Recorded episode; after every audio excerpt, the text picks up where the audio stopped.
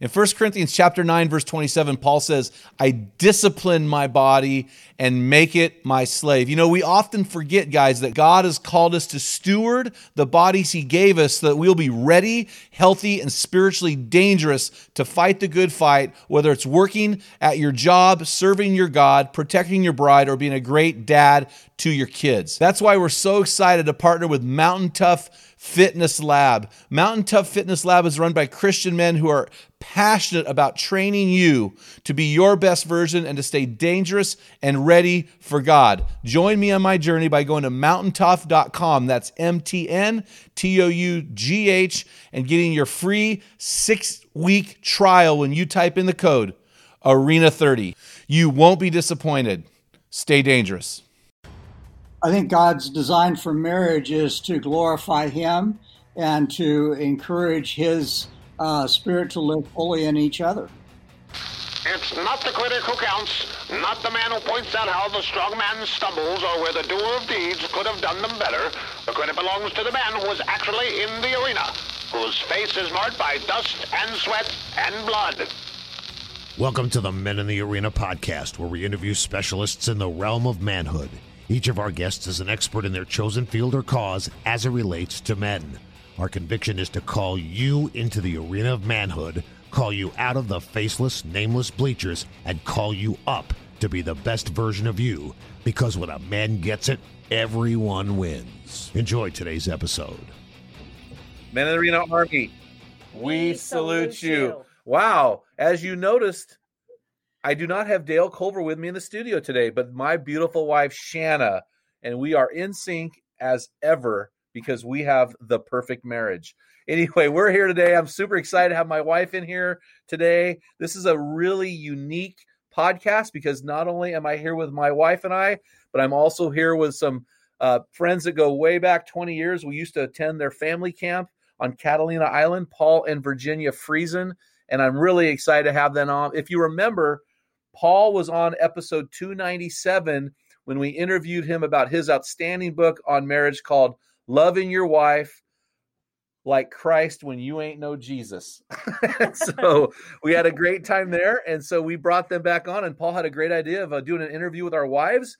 And so I want to introduce you to them briefly, but first let me share a little bit about them.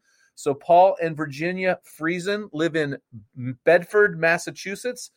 They've been married almost 45 years.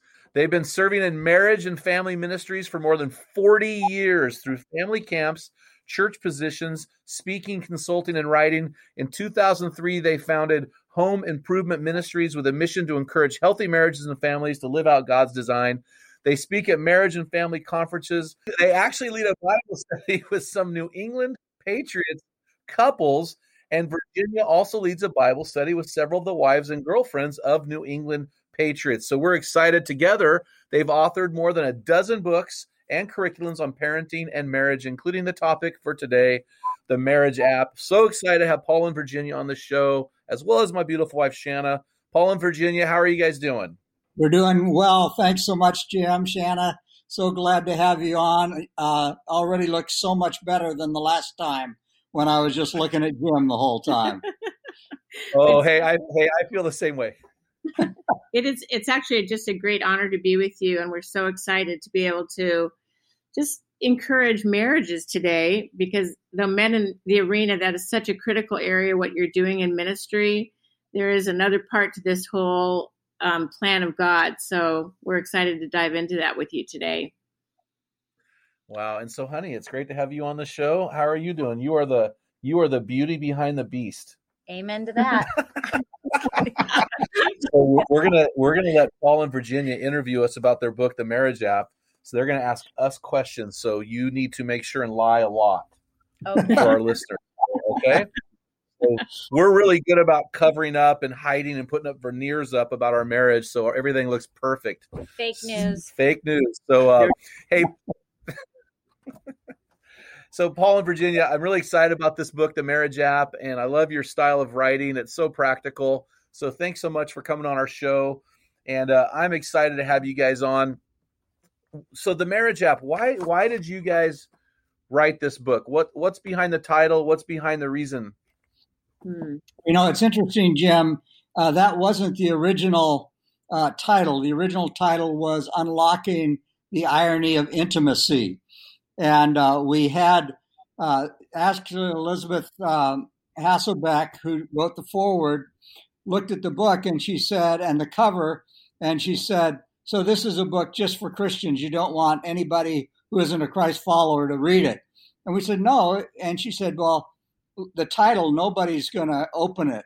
And I said, well, it really is for Christians. And she said, so you've made the decision already that nobody should read it unless they're a Christian. And she sort of dressed us down very politely. And she said, hey, would you mind if I gave a shot at sketching out a title and a cover? And that's where it started. That is so cool. Well, you know, the Marriage App is really a play on words, because you actually ask couples to do application assignments at the end of each chapter. So when I opened the book and read that, I went, ah, now I get it. So I really do appreciate the title and an opportunity to work through this together with my wife live on this podcast. So are you guys ready to put us up on Front Street? We are. Let me just add before we dive into it that part of the impetus behind writing it is, as marriage counselors, we just deal with couples every single week who have been married anywhere from 6 months to 50 years.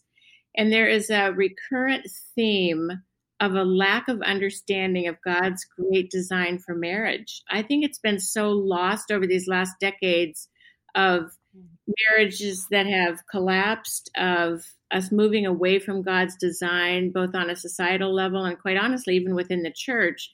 We feel most couples getting married are sort of shooting into the dark. They don't even know what they're going for. And so this really is kind of just a primer. It's a basic understanding of God's design for marriage. So in one sentence, would you be able to share what that design is? I think God's design for marriage is to glorify Him and to encourage His Spirit to live fully in each other. Oh, that's really good. I appreciate that. Well, you know, it's interesting.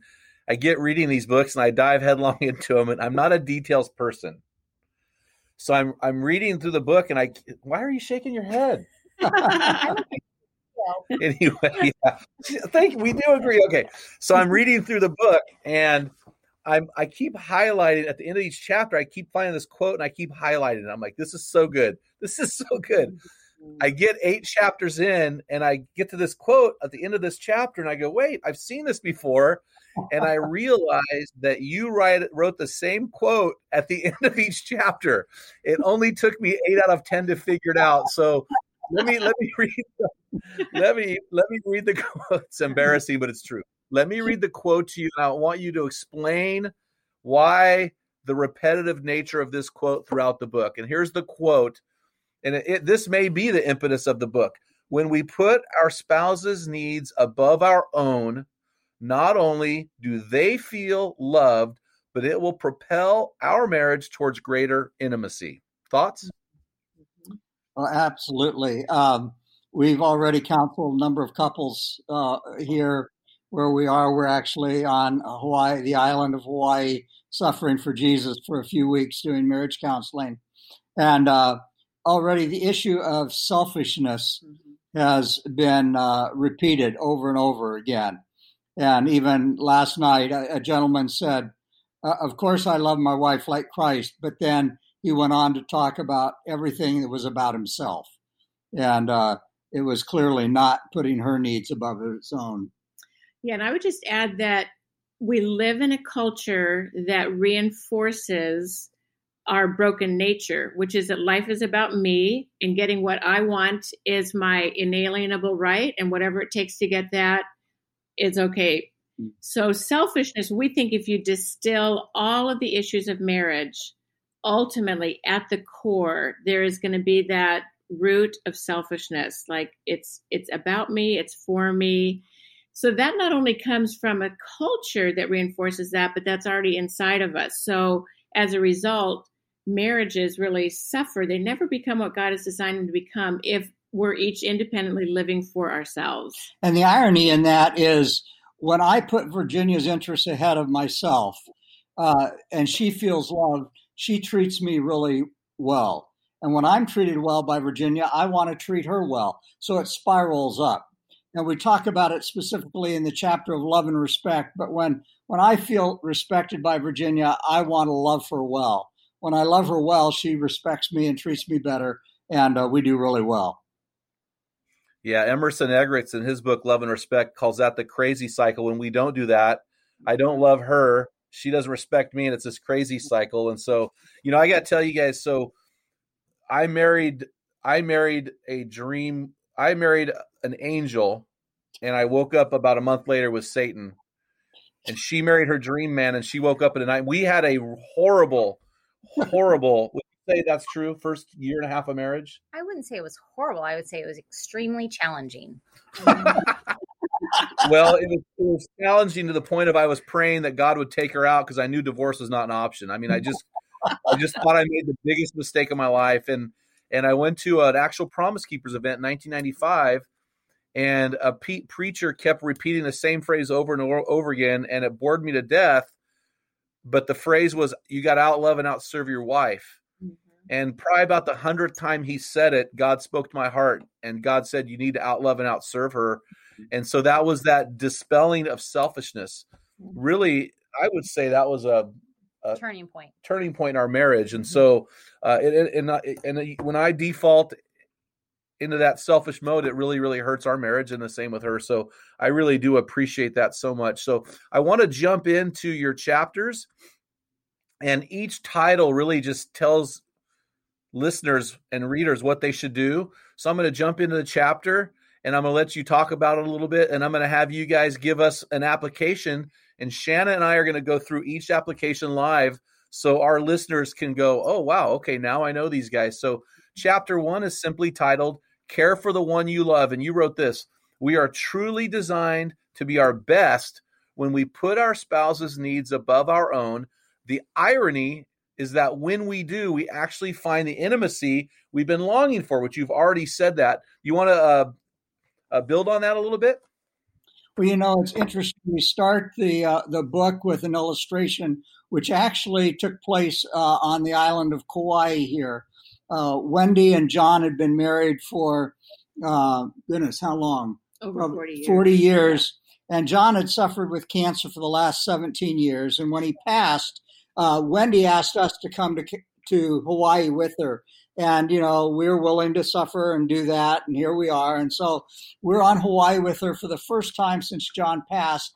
And she's overlooking the Pacific, and she starts crying. And we thought probably she's thinking of something, you know, a memorable time with him. And she says, we said, Wendy, what is it? And she said, I wish I'd made him more Jell-O. And we said, you wish you'd made him more Jell-O. And then she starts laughing and crying and saying, John loved Jell-O, but I didn't like it. And I thought it was a waste of calories, food coloring. I would never make it for him. And John would bring home Jell-O, and we have a cupboard full of Jell-O now. I wish I'd made him more Jell-O. And, you know, we've used that as such an illustration that someday, unless we both go down in the plane at the same time, one of us is going to outlive the other, and we'll guarantee we're going to say, I wish I had. Mm. I wish I had taken longer walks. I wish we had talked. I wish I had made love more often. I wish I had been in the jacuzzi more. If we're going to say it someday, why don't we do it now and reap the benefits of loving each other well? Shanna's thinking, I wish he bought me more purses. No. I'm sorry. So do you have an application for us that you'd like us to try with our listeners?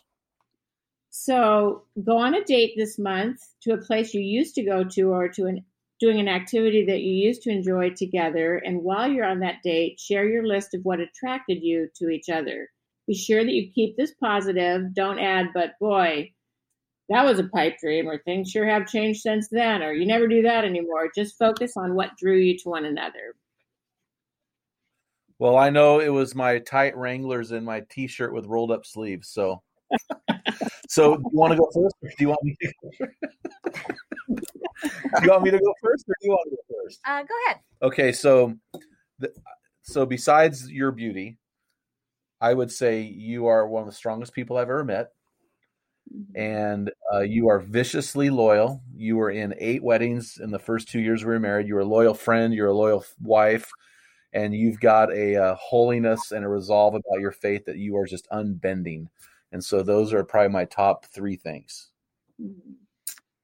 I think for me would be, for then it was his passion for ministry, whether that be, the teens. He was just extremely faithful to his job. He had a close family. That was important to me. And he seemed fun at the time.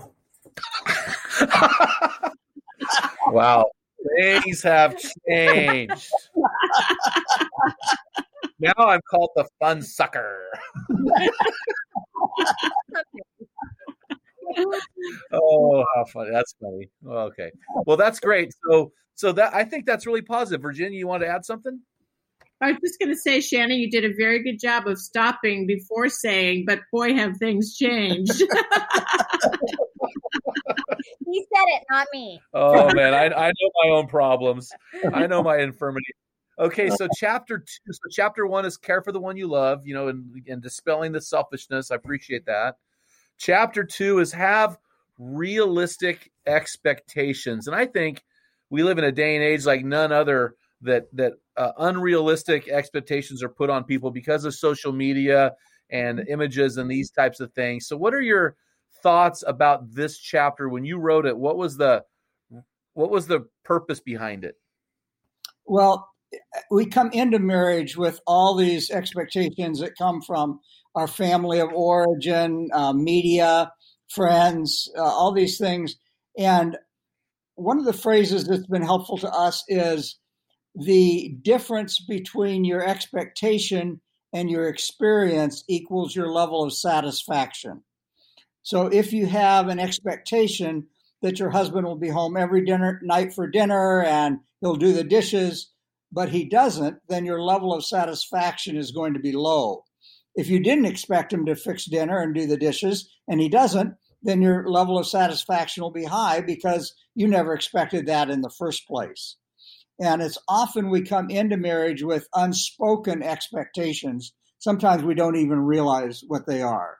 Yeah, we think that you have some expectations that are clear to you, and you've even actually talked about them. But to be honest, we think there are far more that are submerged beneath the level, and you're not even really aware of them. For instance, we were both raised in Christian homes, so our view of what a godly Christian husband and wife were really shaped by our own families.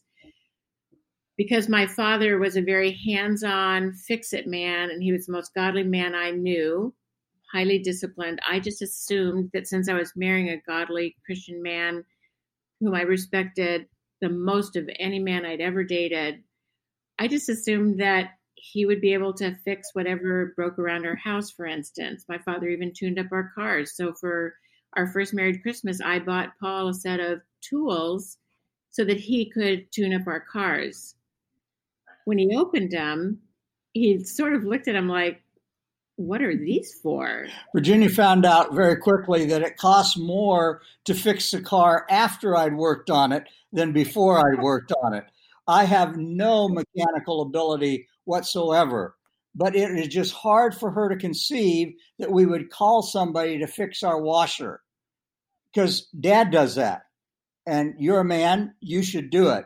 But it's not who I am. So that was a level of dissatisfaction when we were early in our marriage. So we think in the first years of marriage, you're really sorting out your expectations and landing them in one of 3 places.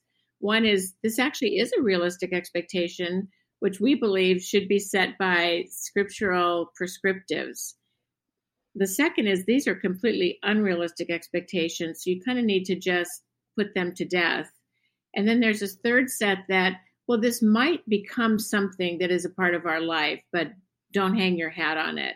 And the more conversation you have about that, the more you're willing to let go of things that truly land in the place that this is just unrealistic. It's not going to happen. So quit beating this dead horse. your marriage is going to be able to move ahead. Mm-hmm. That's really powerful. So is there anything in our marriage that we did not discuss with each other beforehand that you would say? No, I felt like we left everything on the table, but that's all fine and dandy when it's words. You're not living out that reality till you're actually living out that reality. Well, there were certain things that I expected that you would cook all my meals. Oh, yeah. And I walked in the house after our honeymoon. I said, "What's for dinner?" And she goes, "I don't know. I don't cook." I go, "You don't cook? Why did I marry you?" You know, I've cooked virtually every meal that we've been married, and I can't fix a thing. I mean, my passwords are like have to do with words like breaking, crushing, beating, because I destroy things. I can't. And you said this. I want to ask you about this. In chapter 2, you said God's plan is designed to give us all this and more. His plan is perfect and cannot be improved upon. And yet, for many, such intimacy is elusive, and their marriage is failing miserably in delivering what they were hoping for. Is this because of these unrealistic expectations? I think many of them are, again, because then our level of satisfaction is low. We were talking to a couple last night, and he said, "We haven't not been physically intimate in 6 years." And, you know, she said, "Because of how you treat me, you treat me so poorly." And so the expectation, which is a realistic one, that he should be kind to her, that she should be physically involved with him, had eluded them because they had not been following God's design.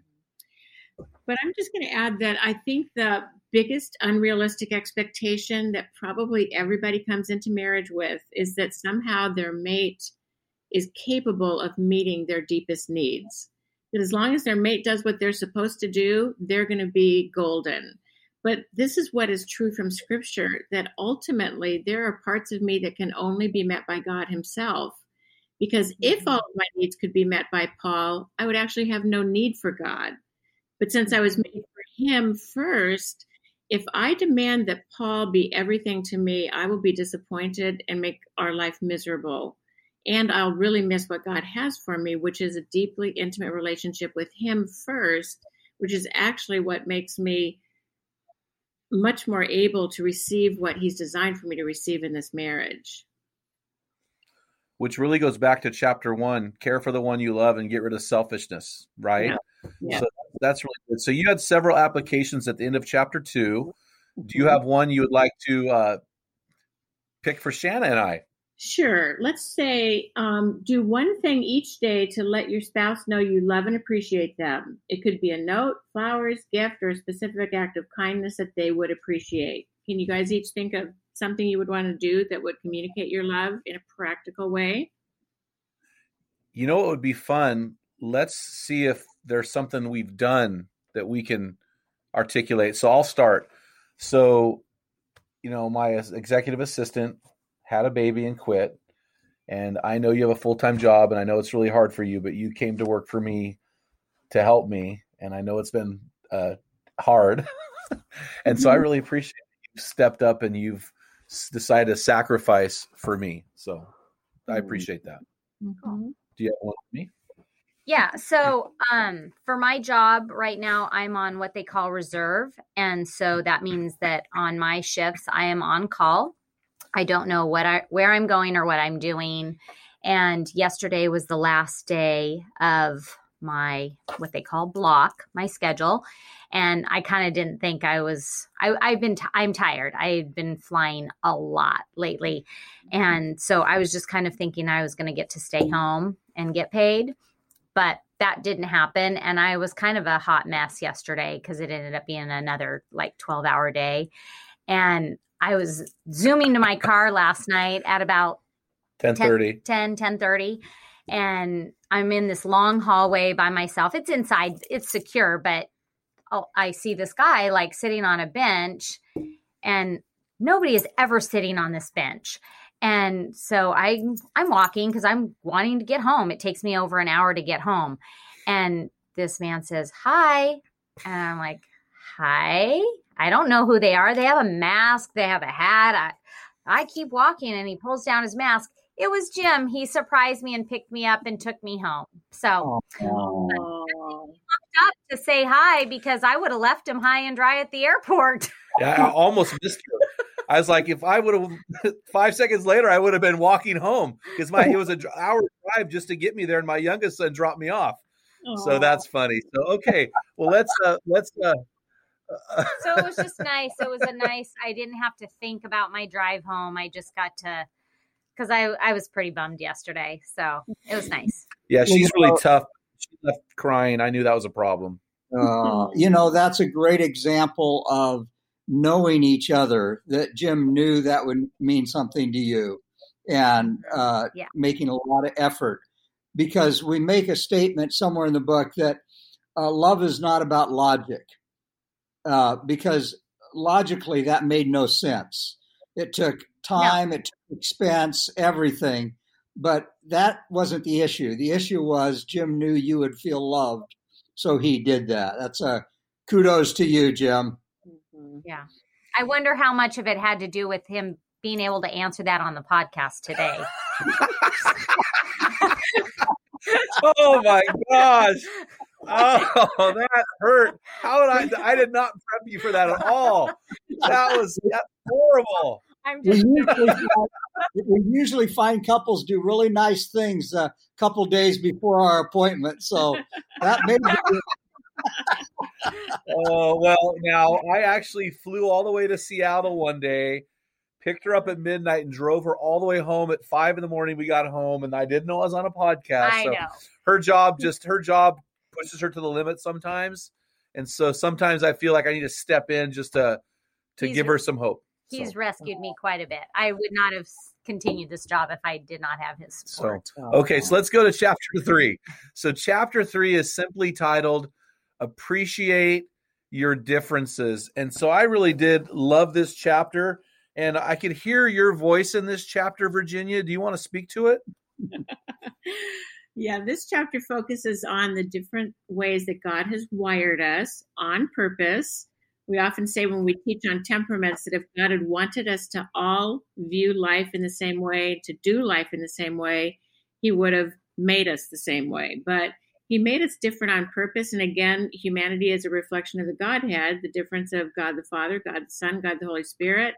They all have one purpose. They're unified in that, but they each have different roles and different functions. They operate differently. And that is true for us as people. It's often said that opposites attract, but then they attack. And I think that is really true when it comes to our temperament differences, that we even subconsciously often recognize that the other person brings something into our life that we need, that's different than us, and that's attractive to us, and it draws us to them. But then we get married, and in the dailiness of marriage, those differences often really are disturbing, or we find them irritating, or we would default to thinking, if only they could do it the right way. And you realize that the right way is the way that I think it should be done. So for us, we didn't recognize the differences in our temperaments at all when we got married almost 45 years ago. And we actually thought that we would have the smoothest, easiest, two peas in the pod marriage that ever was made. And then we started living together after we got married. And I found that Paul felt that dressers and closets were unnecessary because he had a floor. They are. I mean, why not just shed your clothes and leave them on the floor? Well, I think it's more practical because you wear clothes and they're not really dirty, so you don't want to wash them, but they're not clean, so you don't want to hang them up. So you drop them on the floor, and that you come in the next day and you say, I need something partially dirty. There it is. It's so practical. So clearly Virginia married a sanguine. Or a slob, one of the two. Sorry. But... Oh, well, it's really... I was just so unused to that because what I didn't say about my father was that he was an admiral in the Navy. So we lived kind of shipshape at home. And I watched my father. He would never leave a piece of clothing on the floor. He always put things back where they belonged. So I just wasn't expecting that a godly Christian man would be so completely bereft of such necessary character qualities. And it created a little bit of a crisis for me. Like, I felt like there was bait and switch somewhere along the line until we understood that our temperaments were just very different. And part of what I loved about Paul is he's an extremely gifted visionary. He sees things that no one else sees. All of our books, all of our curriculums, all of those things are the result of his visionary gifts. I could never have come up with that.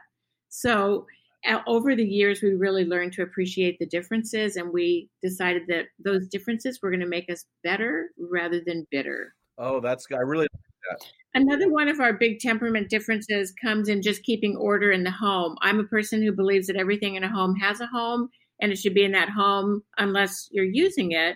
And then when you're done using it, you put it back where it belongs. To me, that's how God expects the universe to operate. I had no idea that I was married to a man who believes that everything is homeless. And wherever he last used it is its new temporary home. And it actually should be there when he goes to find it, but it isn't because I put it back where it belongs. And I'll hear, "Bud, what happened to the hammer? I left it right here." And I'll say, "No, I put it back where it goes." And he looks genuinely mystified and says, "It goes somewhere?" Like the thought never occurred to him.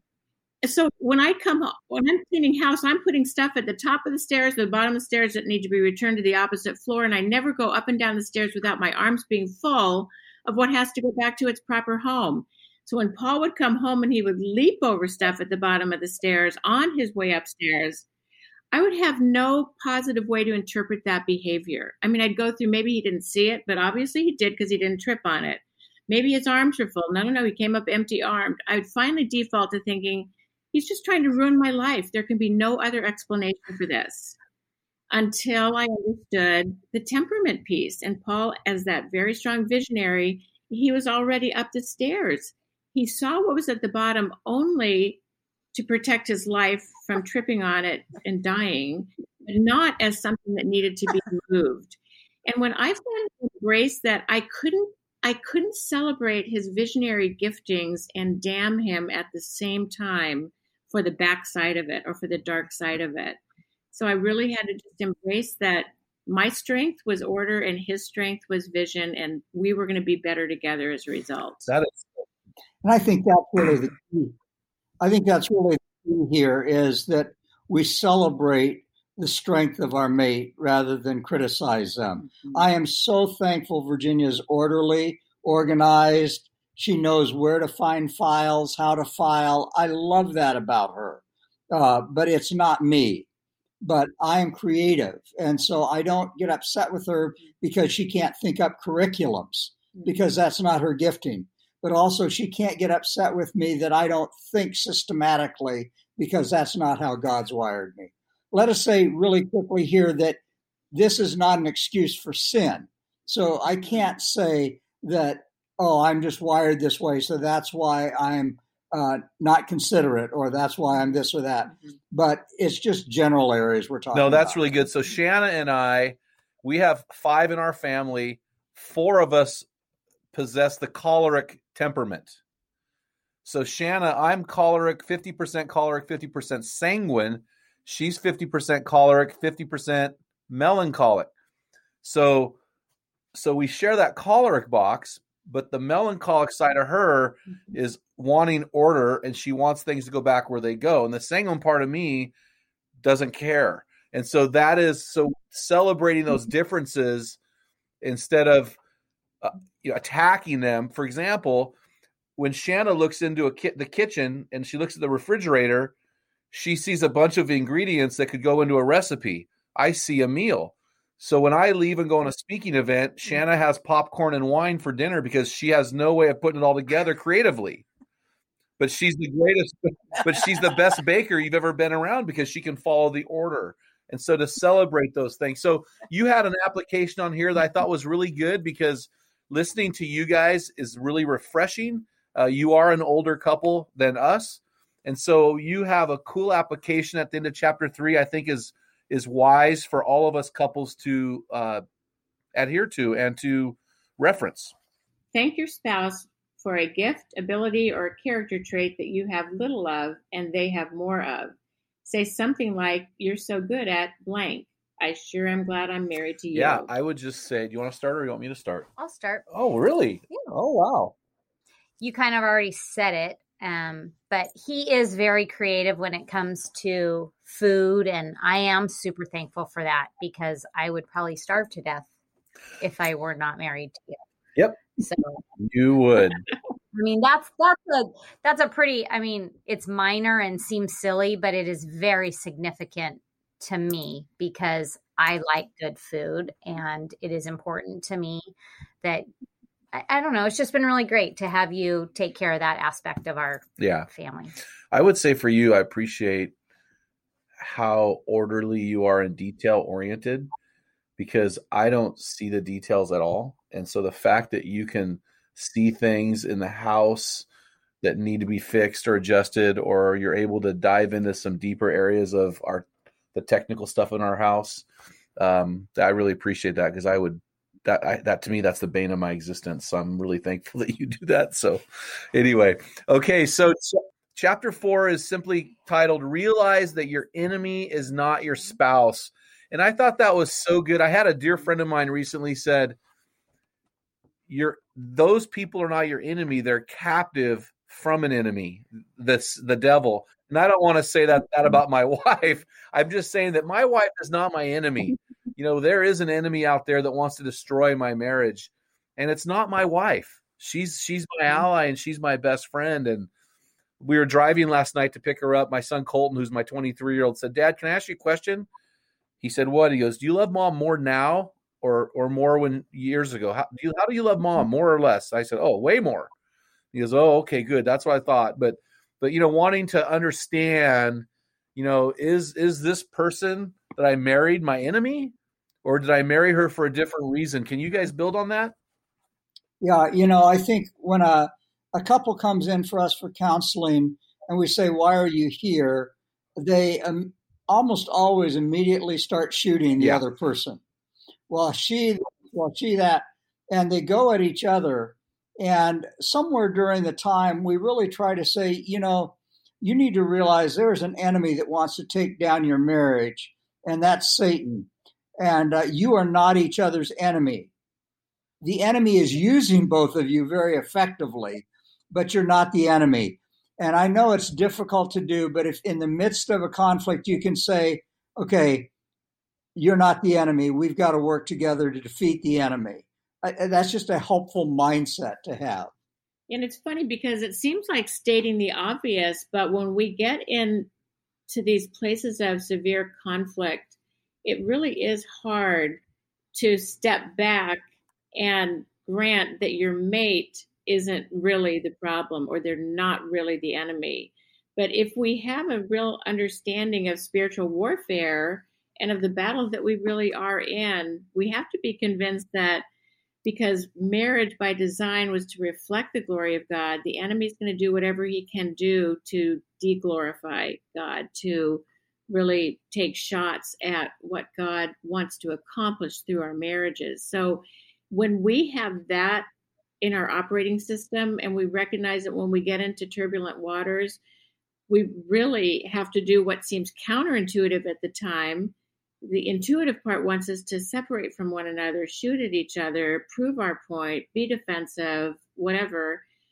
That counterintuitive is to draw together, to be unified, to say, wait, we're going to go down if we don't stand together on this because we've got to be unified in fighting the real enemy. I think that kind of thinking, the more and more we embrace that, the better prepared we're actually going to be for the battle. An observation was made in Wyoming that when wild wolves are attacking a group of wild horses, the horses all put their heads together and they kick out at the wolves as they come. When those wolves attack donkeys, the donkeys put their heads out towards the wolves and they kick each other. And one is, do we want to be like horses or like jackasses, you know? And what we really need to do is look at the problem and work together and rather than kick each other. So what you're saying to me is if I am doing something wrong, my wife can tell me to stop being an ass.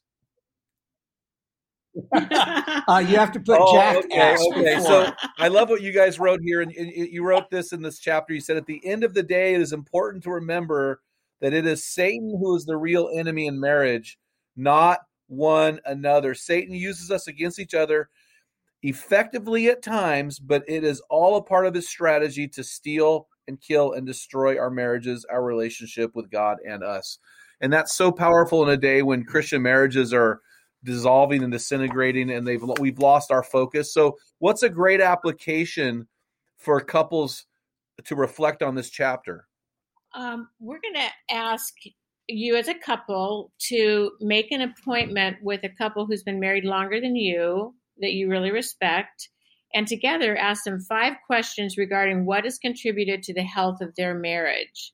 It's kind of a mentoring in a session or two to get some insight into what was helpful for them as they reach the place in their marriage that's beyond yours.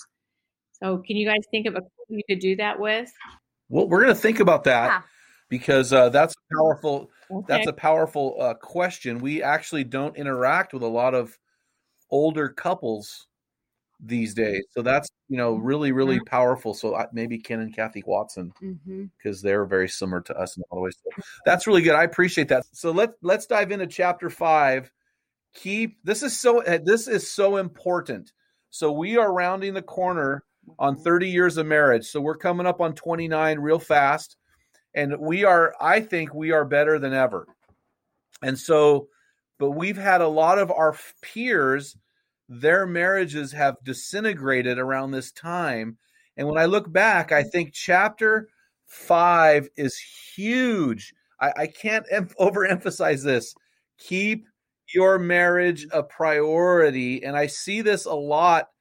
This becomes a real problem in second and third marriages when the kids take priority over the marriage. Can you walk us through this chapter? It's interesting when scripture talks about two becoming one. It is husband and wife. This is the only human oneness relationship that we're called to. You are never called to be one with your parents. You are never called to be one with your children, never called to be one with your ministry. And I think often Satan is a master of distracting us into lots of good things that take us away from our best. Last night, again, we just talked to a couple, and the gentleman was leaving literally physically his wife to go to another country because he said that's what God wanted him to do, and to do missions in another country. And we just said, no, he's calling you first to love your wife. This is the priority. And I think Satan uses things like that are really good. I personally think children are an instrument of Satan. That's why we speak together. Let me quickly say what he means is that children can be used by Satan to divide our marriages. Well, yeah, you're hugging in the kitchen, and where does that little 2-year-old get? Right in between the two of you and pushes you out. And those boogers will keep pushing you apart unless you kick them out of the house, And so obviously we believe in children, we love children, but and it's typically wives put their children ahead of their marriage. And some of them blatantly say that. If I have to choose my children or my marriage, I'm choosing my children. A lot of men will choose their job or their ministry or their hobby and say, I am not going to give up playing golf. And if you don't like it, or we had a doctor say, I can always get a new wife, but I'm not getting another job. And he left his wife. That is not scriptural. Scriptural call is always the marriage is the primary relationship after the Lord. And the Lord will never take you away from your marriage. Ministry may, or the church may, but the Lord will never take you away. That's a powerful, powerful statement, that the Lord will never take you away from your marriage. Now, I want you to explain something. On page 107, you made a short statement. You've briefly explained it, but I want you to address a specific thing. You said right at the middle of the page, in America, we live in a child-centered culture. How is America different from other countries in child rearing? That's a good question, Jim, because we have done quite a bit of work in Africa and Trinidad, some work in Europe and Australia. And I think that there is really in America, somehow we have elevated our children to a level of idolatry. And it's come in the form of, we've got to give the very best to our children so they're going to have the competitive edge in this culture. And we buy the lie that if we don't have them in T-ball at age 4, we've doomed their athletic future. Or if we don't have them in after-school programs that are going to increase their math skills and their language skills, that they'll never be able to be competitive in a good college. Or if we don't get them in music lessons or ballet, you just name it. And there's tremendous pressure in our culture on parents to make sure that their children are getting the best of everything so that they'll have the best life ever. And unfortunately, social media has amplified the pressure. So we just met with a young couple yesterday. They have an 11-month-old, and she is feeling the pressure from social media that her child didn't have teeth yet. But all the other mothers who had 11-month-olds, their kids had teeth. And the comments people would make, like, what? She doesn't have teeth? Like, haven't you been rubbing her gums? Or, get a knife and cut them out there. You gotta have teeth. It's ridiculous. It sounds so crazy, but this is truly what is happening.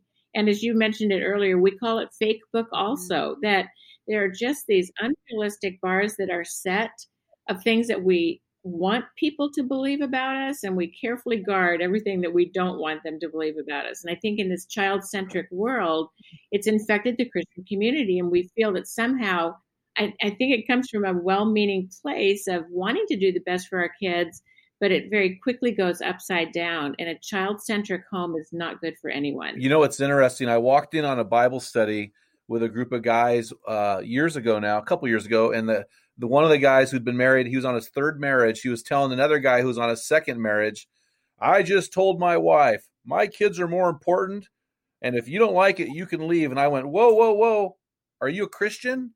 He goes, well, yeah, I'm in a Bible study. I said, your kids are never more important than your wife, and I don't care how many wives. Maybe the reason you have 3 wives is because you've never made your wife more important than your kids. And the guy repented instantly, but there is a mentality out there, especially among second and third marriages, that it's my kids. And I think they're really wrong here. And so thoughts on that?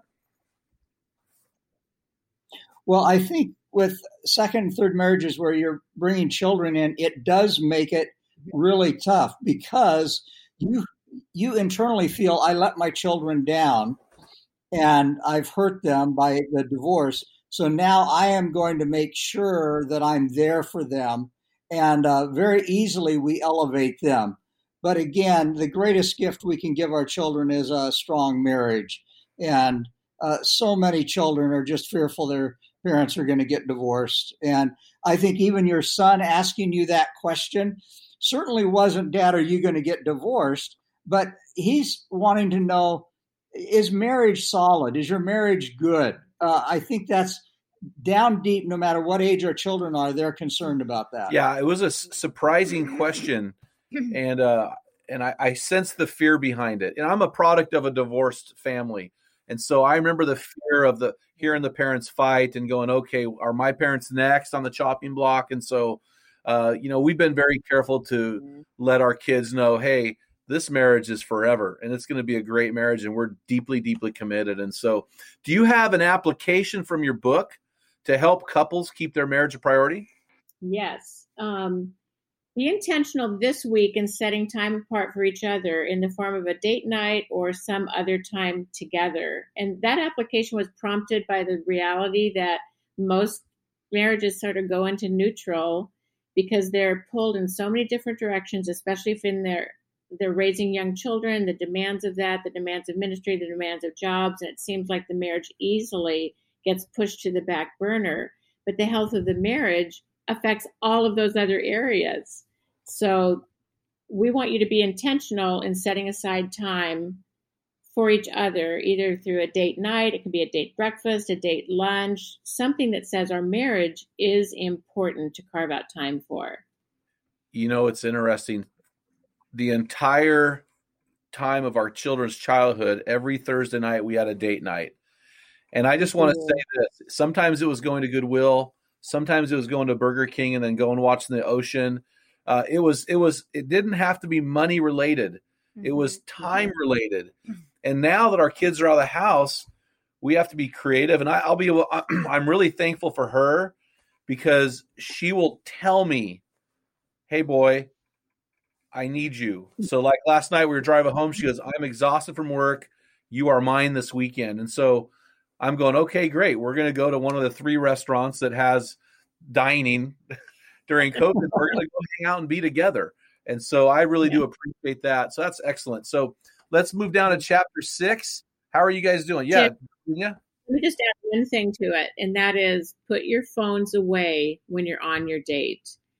This is just epidemic. We see couples that are doing date night, but they're not putting their phones away. And you effectively cancel the date night. We're talking about undivided attention with each other.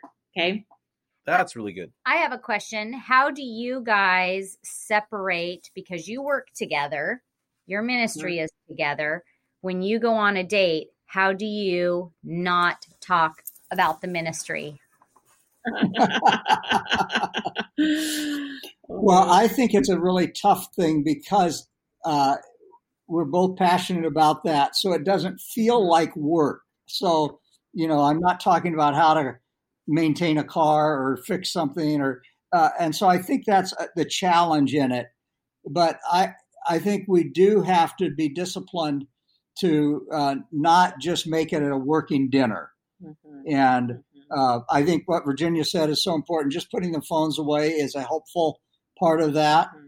Yeah. And just saying we're not going to talk about the ministry during this meal. We're going to talk about what are some of our dreams for our next vacation, or what do we think about for retirement, or whatever the issue is, but we're not going to talk about ministry. Yeah. I think you're going to have to be pretty intentional. I would not say that we're the poster children of success in that, to be really honest with you. Or I think that's intertwined in your daily life, you know, hard. Exactly. It really is, because it's kind of what we do, live and breathe. We love what we do. We love the people we do it with, but I will say we have to be pretty intentional to not let that just consume us 24/7. And it's just hard. Those are hard boundaries to keep, but worth fighting for. So here's a question for you. I think I'm better than you at compartmentalizing work. And now that you're working for me, I feel like you're weaving everything in together, since you're more network focused with your mind. Do you think that you're the bigger violator of this, or me? Well, yeah, obviously, yes. But I also think part of that reason is because when I'm away, I can't nail you down for those questions. Whereas when we're in bed or having coffee in the morning, you're there and I can nail you down for those questions. So I love it when we're in bed and you want to talk about work stuff. That's so awesome. So, hey, speaking of the bedroom, I want to talk about chapter 6. I just think these chapters are beautiful. They build on each other. And man, our target audience, Paul and Virginia, are men who are living in a stress bubble. They're 25 to 50. Their kids are in the home. They're working a job. They're driving to work. They're trying to serve in their churches. They're trying to serve in their community. They're coaching their kids' sports teams. And these guys are very, very busy. And this is so critical. Talk to us about your chapter titled, Be Intentional in Pursuing One Another. And I will add a quote. You've highlighted this quote, and I just love this quote. And I want you to explain the chapter in this quote. You can't please and love your spouse if you don't know your spouse. Mm-hmm. Mm-hmm. Good. It's a great quote. What book was that from? Well, I think often... We'll buy it today. I think often we feel if I like it, she should like it. And even when we do a date or go to a restaurant or a movie or whatever it is, we're doing what we want to do. And I think the first part of sacrificial love is really knowing your spouse, knowing what it is they like and what it is that's important to them, and then doing that for them. It really fits into what I said earlier, that it's not about logic, it's about love. Even while we're in Hawaii, Virginia loves sunsets. So we're doing counseling, but we counsel for the afternoon, then we take a 2-hour break, which is sunset break, and then we counsel again.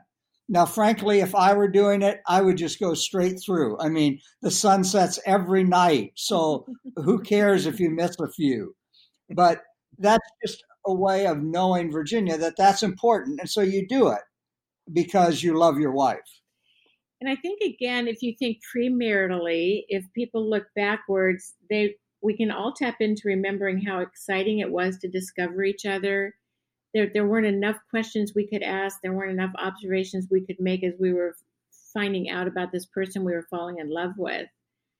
We just feel like we have to be very intentional once we're married to continue to pursue knowing and understanding the person we're married to, because the information that we brought into marriage isn't stagnant. It's not necessarily going to stay exactly that same for all the rest of our days. So it's an ongoing process of understanding, of learning, of knowing, of pursuing, of paying attention to, of being intentional about that.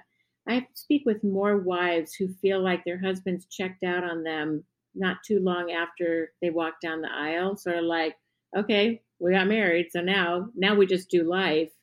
And these women often feel neglected. They feel like their husband really ceased paying attention to them or caring about them, and that the only real interest their husband has in them comes in the bedroom.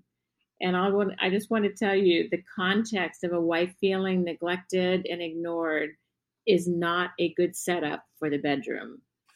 Absolutely not. Well, it's really interesting, you guys. When we first got married, we might have been dating. It was Valentine's, and I bought her a dozen roses. I thought, man, I have just hit the ball out of the park. And she said, these are beautiful, but in the future, can you spend money on something creative or something that's not generic? And it was really interesting because for the first 20 years of our marriage, she would get really upset, and the house being clean was a really big deal. And I couldn't figure out what the deal was with that. And I realized she loved having me rub her feet. So I thought, oh, her love language is physical touch. I rub her feet, and just the world unlocked for me. And I realized that the house being cleaned and the foot rubbing, they were the same thing, that her love language is acts of service. So when I'm rubbing her feet, it's not about the physical touch. It's like I'm serving her. When I pick her up at the airport, I'm serving her. When I clean up the house, it's me loving her and serving her. And I realized that I needed to love my wife according to her love language, because when I was trying to love her according to my love language, like with words of affirmations, I keep every card I ever get, I put it in my books. I use it for bookmarks. She does not care about words of affirmations. Just serve me. Well, yes, I do. Do you? You're awesome, baby. You're so pretty. Everybody wants to be. We're exactly the same as you are. I am a words of affirmation and a physical touch. I'm bilingual. But Virginia's acts of service. And so when Virginia travels to speak at, say, a women's conference, I'll put notes in her suitcase. I love you. You're beautiful. You're going to do a great job. All this. And it really means nothing to her. It's sort of like, will the house be clean when I come home? That's the real issue. And it's knowing each other. In John 13, after Jesus in the upper room, he says to the disciples, now that you know these things, you will be blessed. And then he has those last four words, if you do them. And I think even some of us know our spouse, but we just refuse to do it. I know she likes this, but I'm not going to do it. Or I know he'd appreciate that. That's not going to happen. Or we get complacent and it just doesn't happen. Well, I just think that we just easily default to our mother tongue, right? So acts of service is my primary love language. So I'll serve Paul all day long. And at the end of it, he'll say, but do you really love me? And I'll say, of course I love you. Haven't you seen all the things I've done for you? And he'll say, yeah, but you haven't really said that you love me. You haven't really told me how great I am. And I'm sort of like, words are cheap. Anybody could say anything. Real love is action. But for a words of affirmation person, those words are very, very important. Yeah. Well, and all those times when Paul would hurdle the clothes and run up the stairs, you're feeling less loved for that. Exactly. Mm-hmm. Yeah. And then it's very easy for me to say, what's wrong with you? Like, do you have eyes? Can you see? Why don't you pick up the things? That makes me feel like you're just lazy. So especially for a words of affirmation person, those words of criticism cut really deep. And they're not inconsequential. They feel really hurtful. Well, and we want to tell hey guys, you guys listen to this podcast episode right now. If you go to episode 344 and 360, you can hear two interviews with our friend Gary Chapman, who is the author of the book, The Five Love Languages. That'll really help you in loving your wife better. Hey, number 7, give each other love and respect. I love this. Emerson Eggerichs wrote a great book on the title. I think this is so powerful, and you've already touched on this a little bit, but do you want to add anything? Well, I think what we'd like to add is that when we look at this, we go back to Genesis, that in Genesis 3:16, it says, your desire will be for your husband, but he will rule over you. And because of the fall, women have a natural desire to tell their husband how they could do it better, why they did it this way. And that's because they were designed to be helpers. But after the fall, they became a little bit of controllers. So that the word desire there in Genesis 3:16 actually is unpacked in the meaning of a tendency to control, to manipulate, to undermine, to overrule. So the dynamic, the backdrop for that is that there's a corruption of power between husbands and wives, and each will try to kind of control or manipulate the other. So when you come to this Ephesians 5 passage, it's really addressing the impact of the fall, which naturally predisposes us not to cooperate, but to compete. So we just feel this is the root in most marriages that is either going to trip you up and make you fall, or when you get this right, it's going to really enhance your marriage and allow you then to be a cooperative, strong force together. It's huge. The number one phrase that women says is, I was just trying to help. And the number one phrase men say is, all I want you to be is happy.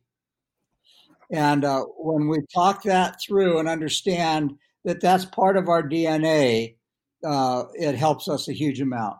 Well, you know, it's interesting, Paul. The first time I heard this was at Family Camp 2000. And I think you and Virginia were actually speaking on this topic. And I realized, oh, your desire will be to control. And it's really interesting. So we're talking love and respect. So you've got to go back to Emerson Eggerichs, right? In his book, he said something interesting with Ephesians chapter 5. He said, God, I think it's 5 times in that passage, asks men to love their wives. Women are never told not one time to love their husbands. And Eggerichs explains that a man's default is respect. He doesn't naturally love. So God asks a man to do what doesn't come natural, to love. A woman's default is love, but she doesn't default to respect. Respect is difficult, and so he asks her to do what is difficult. So God, in his ingenuity, asked the man to do what was difficult and the woman to do what was difficult, so the two could serve each other. That was so powerful. Because Ephesians 5 is actually the antidote to the fall. Because of the fall, Virginia's tendency is going to be to control me. Because of the fall, my tendency is going to be either to abdicate leadership or dominate. Ephesians 5 says, no, don't control him, love him, submit to him. Don't dominate her, love her as Christ loved the church. Yeah. So good. Do you have an application for chapter 7? Yeah, for each one of you. Men, surprise your wife this week by doing something for her or with her that you know would mean a lot to her, but that you normally wouldn't do. So love her, cherish her. and women this week, focus on affirming your husband and refraining from correcting him or instructing him on how he could have done it better. Oh, that's what. Okay. So we'll have to work on that one. You get to affirm me. Okay. I love that. And I'll do something unique and special. You did it last night. Oh, you giving me a pass? Yeah. She just gave me a free pass. She's awesome. We heard her. We heard her live. Okay. So chapter 8, experience. This really could be the sentence to describe the whole book. Experience the joy of sacrificial love. Can you explain? Well, when you know your spouse's needs and desires and you put those ahead of your own, sacrifice and love really go together. The greatest expression of love. The greatest expression of love was Jesus' death on the cross. And in a marriage relationship, here in Hawaii a number of years ago, I love jacuzzis. Virginia hates them. She thinks it's a big bathtub that people have been doing who knows what in, and so she doesn't like them. I love them, but I'm in a jacuzzi by myself here in Hawaii. She comes and sits next to me. And now when she did that, I knew it wasn't because she liked jacuzzis all of a sudden. She was saying, I love you and I know you love this. I'm going to do this. So it's knowing your spouse and then doing that which is important to them. And you've said it well, Jim. It's really the theme that runs throughout the book. This is counter fallen human nature. Human nature propels me to do what I want to do. That requires no sacrifice, right? That's just an indulgence of my own pleasure. Godly Christian marriages that are set apart are ones which really embrace sacrificial love. I'm not living for myself. I'm doing this for you, Jesus, by loving my mate well, by denying myself. This isn't all about me. It really is about choosing to lay down my life for my mate. And it can be in just very, very small ways to very large ways. The small ways actually make probably the bigger difference over the long haul.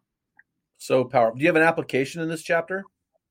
Yes. Yeah, so before you leave the house each day, ask each other if there is something you could do for your mate that would make their day go more easily, and then do it. So just come alongside each other. Is there something I could do for you today? I could think of lots of things. You get one, because then I get one. No, I just want to hang out later. Work out.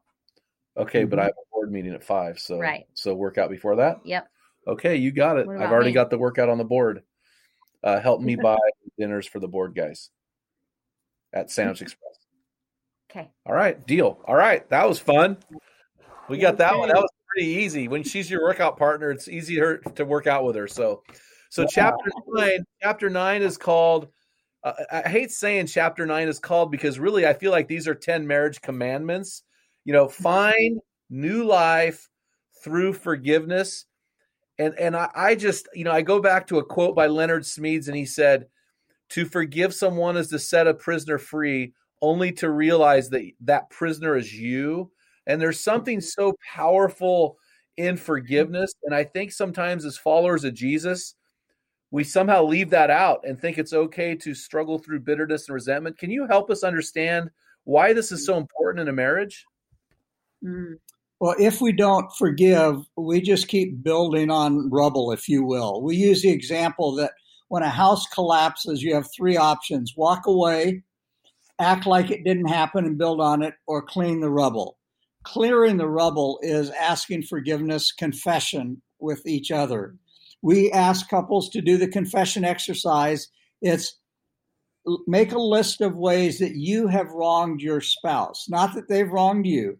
That you have wronged your spouse, and then ask them for forgiveness. That's getting rid of the rubble. And when you do that, we find couple after couple is really their marriages are rejuvenated by that, because they are saying, please forgive me. I was short with you last night, or I, did this or that. And when we clear that out, we can build on a solid foundation. Yeah, I think the enemy really has a lot of play in this area, that unforgiveness makes us angry, bitter, vindictive people. We keep scores and all of the rest. And the enemy just has us exactly where he wants us when that is what marks our marriage. We're a very angry people overall. And I think a lot of it has its roots in unforgiveness. I think we've bought several lies about forgiveness. One is that if our mate doesn't confess, then we don't have to forgive them.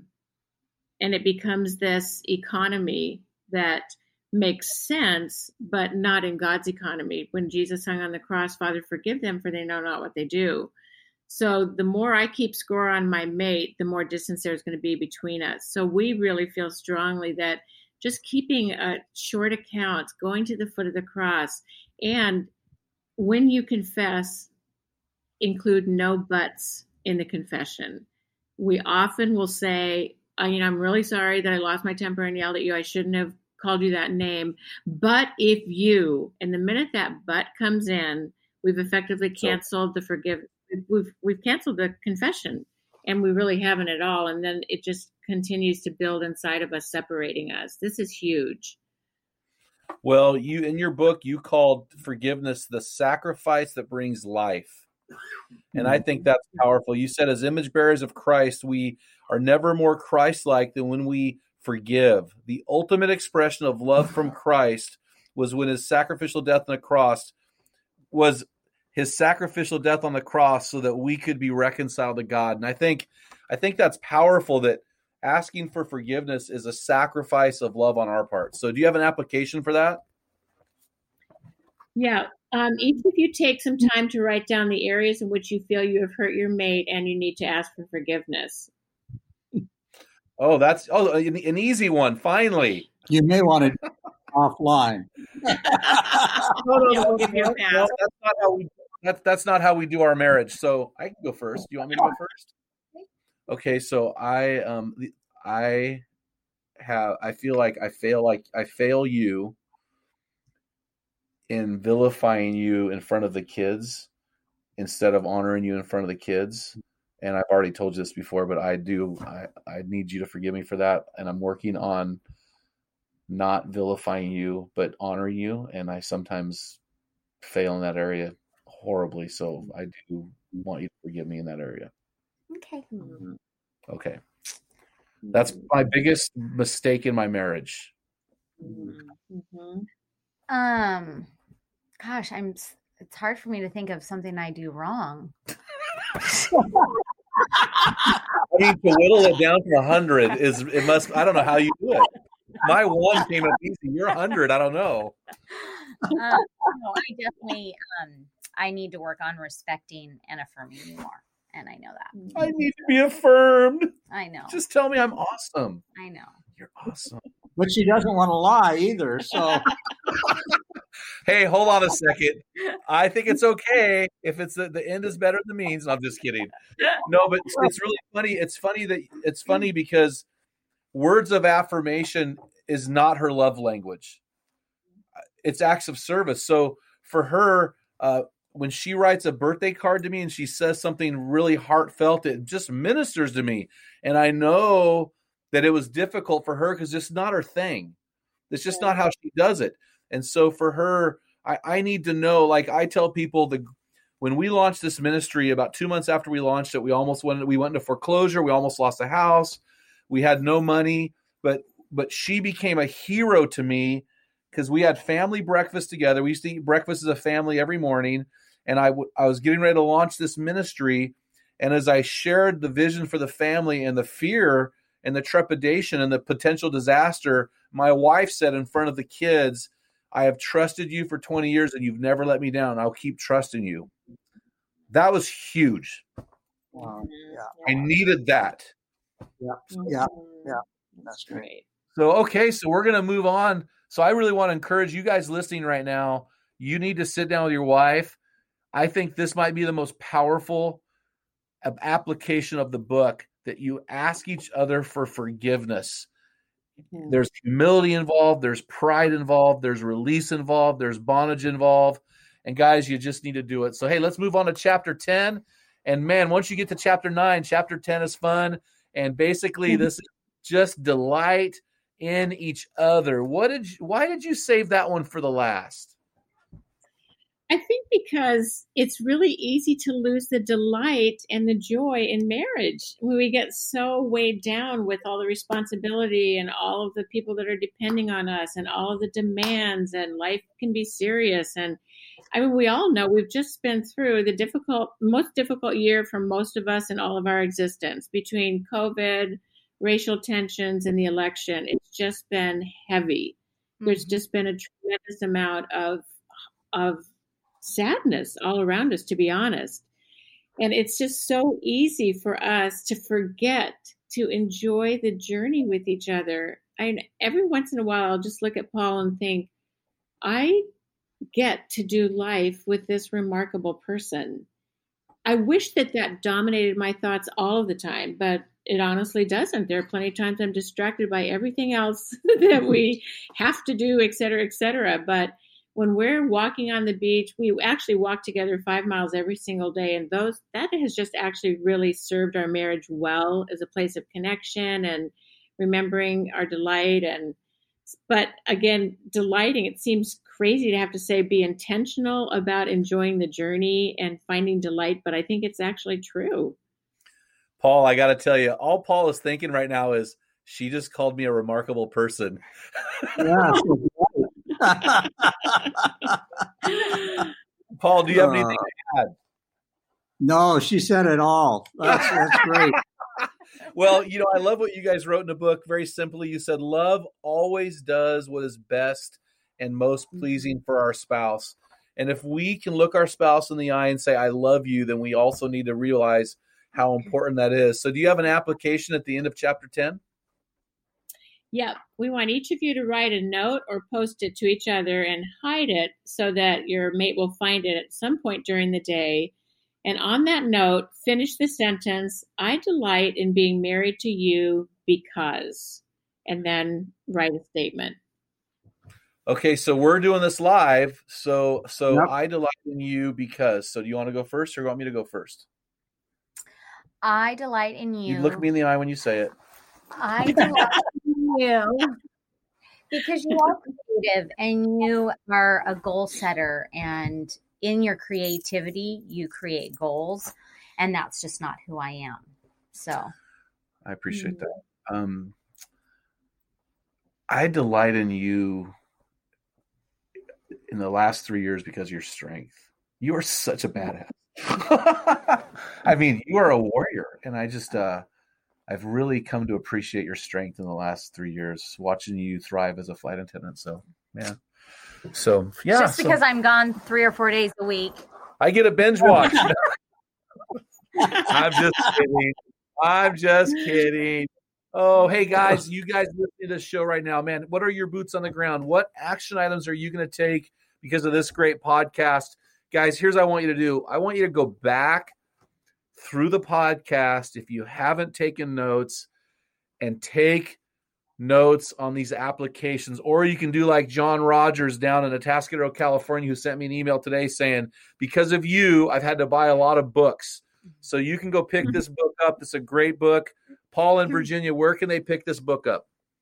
They can pick it up on Amazon, or if you go to our website, Himweb.org, Himweb.org, and put in, when you check out, put in the code ARENA. We will give you 50% off on the book for the month of March. That is so great, you guys. Again, the book is called The Marriage App, Unlocking the Irony of Intimacy. You get a 50% off if you type in ARENA to the code on their website, which is himweb.org. I'm so glad I'm married to a details person. Paul or Virginia, thank you guys so much for coming on our show. It's so fun and such an honor to be with you guys. Oh, thanks so much. We've loved it. The honor is ours. Hey, until next time, feel the wet sand on the arena floor. Hear the deafening roar of the crowd. Taste the sweetness of victory. Smell the stench of battle. Get in the game, get dirty, grind it out, and be a man.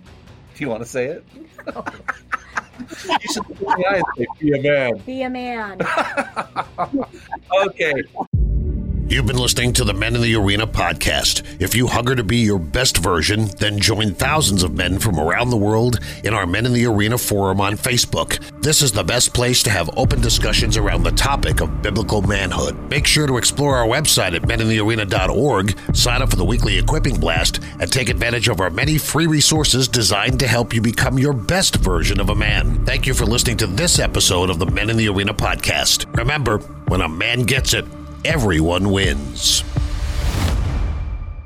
What type of dad are you? Guys, in my 35 years of ministry, I've noticed that guys basically fall into two categories. And in those categories, there are four types of dad, or four phases that you pass through as a dad. We just dropped an amazing quiz to help you discover what type of dad you are. Find out what type of father you are and get our custom resources fit to meet the needs and the questions you are asking. Head on over to meninthearena.org. Join 20,000 men from around the world and find out the type of dad you are.